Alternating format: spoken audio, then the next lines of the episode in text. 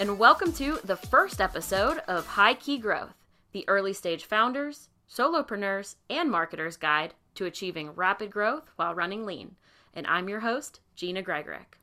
So, I am so excited to have with me here today Jordan Marinkovich, the platform community manager at Pittsburgh based incubator Innovation Works. Hey, Jordan, welcome to the show. Hi, Gina. Thanks so much for having me today. I'm so happy to have you. So, before we dive in, if you could just give our listeners a little bit of background information into you and and what you're up to today. Yeah, so I am a platform community manager, which basically means I help companies that Innovation Works invest in access um, other capital resources and um, networks so they can grow to the next stage. Mm-hmm. Um, prior to this work, I was in marketing for my entire career, working back um, through a lot of industries from legal to nonprofit, health tech. Um, so, marketing is really my passion. And one of my favorite things to do is help our early stage uh, companies develop their marketing plan and get out there. Yeah, great. So, early stage, that's exactly what I wanted to chat a little bit about here today. So, starting more like high level when you're talking to those like really early stage startups what challenges are you seeing that they have most commonly or or what are they maybe struggling with the most um, in today's like marketing landscape so I see a lot of early stage companies struggling with where they want to be online. I think companies have a perspective that they can be everywhere when it comes to social media, when it comes to websites. And that takes a lot of time, effort, and sometimes money. And mm-hmm. startups and early stage companies just don't have that. So we talk a lot about where are your customers? Um, you know, have you built your personas? Where are they living? And those are the places that you need to start. And I firmly believe that every company, no matter how early, really needs to start with um, at least a landing page and some place to gather information, um, customer names, investor names, and that can be just as simple as a Google um, Google, Google sheet. Mm-hmm. Right. And so, like, when you're looking at them capturing that information, is it to like subscribe to say like a newsletter or or follow the company, or or there like certain strategies you've seen that maybe get them more leads in the door when they're when they're setting up that form fill page? So when they set up that form page, some of the companies that I work with specifically, um, they don't have a product out in the market, so they're not looking to, mm. you know, build sales yet, but they're just gauging early interest. Um, so I recommend that if you capture these um, these names and these email addresses, that you need to start, you know, with some sort of newsletter or some sort of small update to just keep people who are interested in your company in the know. Um, mm-hmm. and it doesn't have to be very long. It doesn't have to be very in depth, but just some sort of periodic um, and regular cadence to communicate with these people. Right. And so these companies you're work you're working with at this point, it's it's mostly just the founding teams, correct? So Yes. so for me, I feel like there's just like so much to do when it comes to marketing. We both know that, right? And the list is never ending when you're an early stage founder and that's pre-product and even once you start to have that mvp out there um, in the market with maybe one or two or a few customers. So can you really talk about like what marketing strategies should they focus on at that stage? I mean when when there's everything you can do what are like the bare bones like you should be doing? Yes. So the bare bones of what they should be doing i think there's different recommendations I make for different companies. So it depends on a lot of what your your sales are. If you are, um, you know, B two B sales, if you're B two C, you know, there are some different strategies there. Um, a lot of the companies I talk with, sometimes they're so early stage, they're looking for investors because their product is in the market. So I recommend starting with, you know, your your form, your investor you know investor list or your newsletter list and being on linkedin. Um, and that works very well for um, for our early b2b companies. If you are looking to get your product out in more of like a b2c the um, into customers hands you know you might want to explore what the other what the other channels are that your customers are on. So if you are um, you know we have a company who is uh, we're working with who's crushing it on Instagram right now, and she's really engaged with her customers there because that's where you know she did the research and that's where her customers are at. Um, so it's really digging into um, your personas, and I always encourage our companies to look um, to build those through HubSpot. Um, HubSpot for startups is like offers a discount that's like 90% off. Mm-hmm. Um, so I always say you sign up for it, you start there. Yeah, so just at least have that newsletter and have that like online presence with the social. Um, when you're looking at social, do you even ever recommend paid at that point, or are they still just uh, doing organic for both B2B or B2C? That is a decision that I think companies need to make if they have the funds um, and that's in their strategy and in their budget to, to go um, paid. Then mm-hmm. you know I think that's an avenue that they they should explore.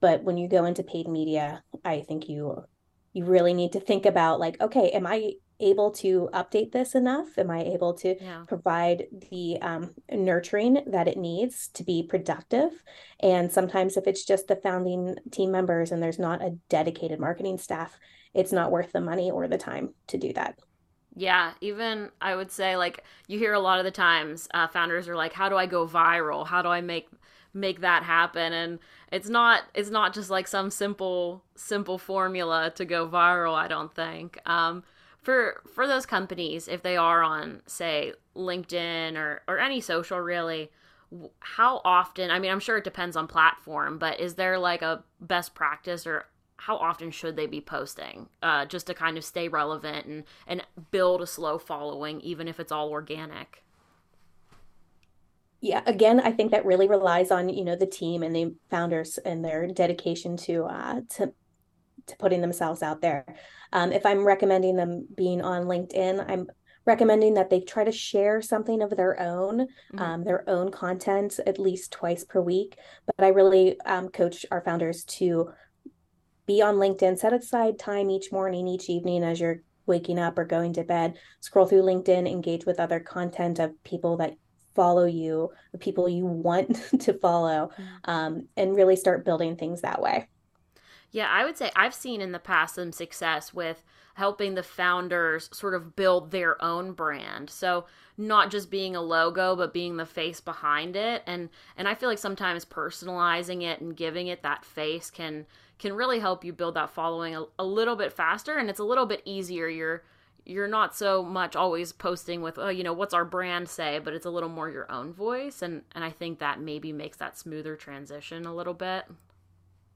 I totally agree. We i also coach you know on thought leadership on social media. Mm-hmm. um, so working with technical founders they are used to publishing but they're not used to talking about what they publish.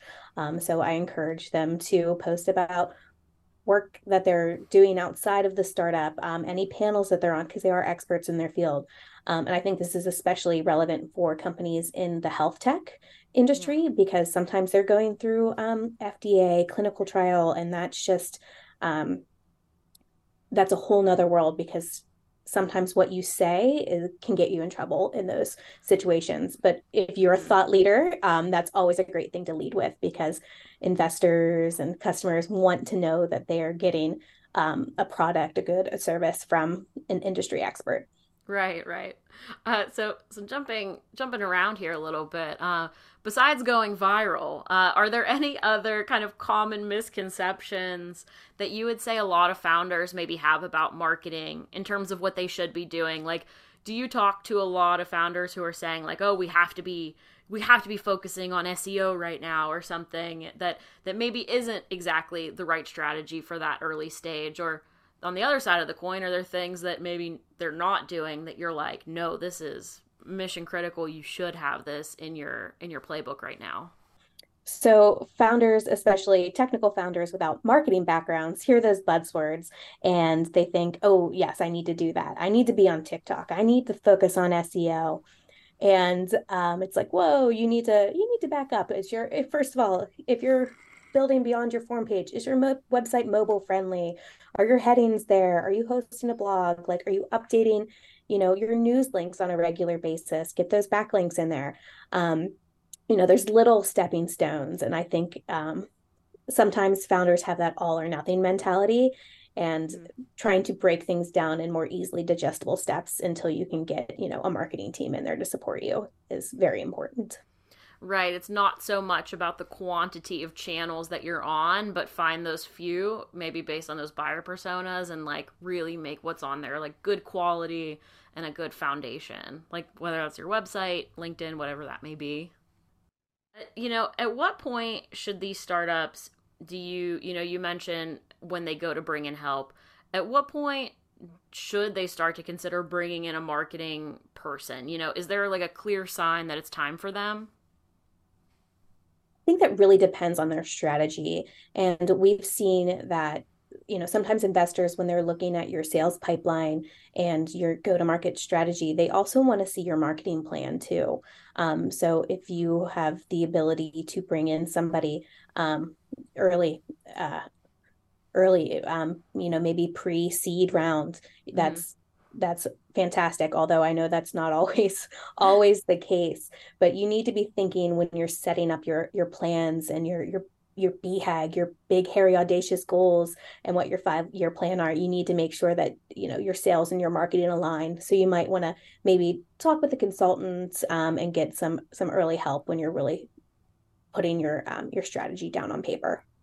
Right. No, I mean that makes plenty of sense. And and when you do go, you know, say you reach that point where it's time to bring in that person, what does that person's resume look like? What type of experience have you seen uh, come to the table and really like excel in that role and help these companies a lot?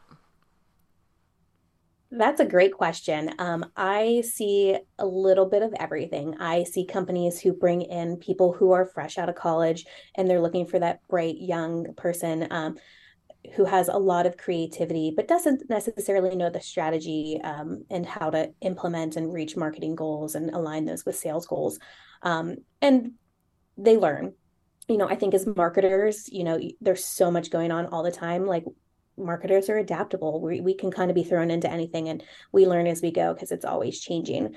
Um, but then i also see companies who want to hire um, you know a a CMO and they want somebody with a ton of experience and um, you know they're not necessarily able to afford something like that. So you know might be having a you know an earlier marketing person and then doing something like a fractional marketing um, officer um, on the side to help right. really guide the strategy.